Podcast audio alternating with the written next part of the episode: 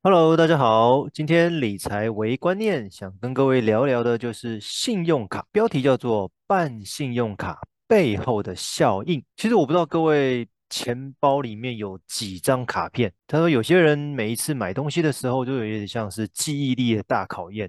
因为你必须要去记说哪一张卡最划算，哪一张卡回馈最多哦。那无论你是看电影啊，还是逛街啊，去量贩店啊，你走过路过都有银行在推信用卡。其实信用卡是一种跟银行打交道的工具。你今天如果需要贷款借钱的时候，银行最怕遇到小白。什么叫做小白？就是没有薪资转账，也没有什么存款，更没有交易理财商品。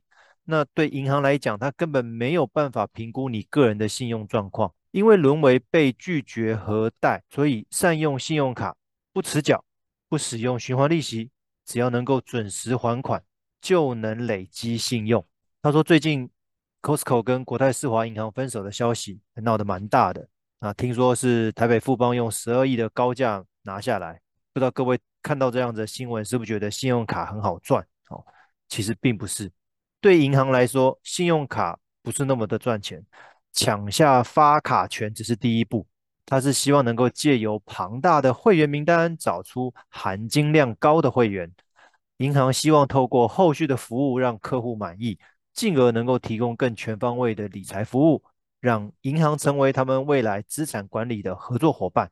其实这些价值跟效益，才是银行真的抢各大通路发卡权的主要目的。说老实话，每一家银行它的特色都不一样。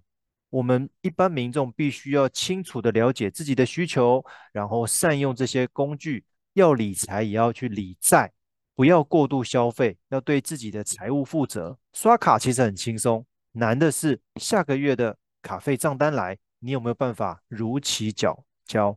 这个才是关键。所以要想清楚你的投资理财。记得去找专业的 CFP 理财顾问咨询，会更清楚、明确了解你的收支状态。唯有收支好了，我们的资产才有办法有效进一步增长。今天分享到这边，希望各位会喜欢，谢谢。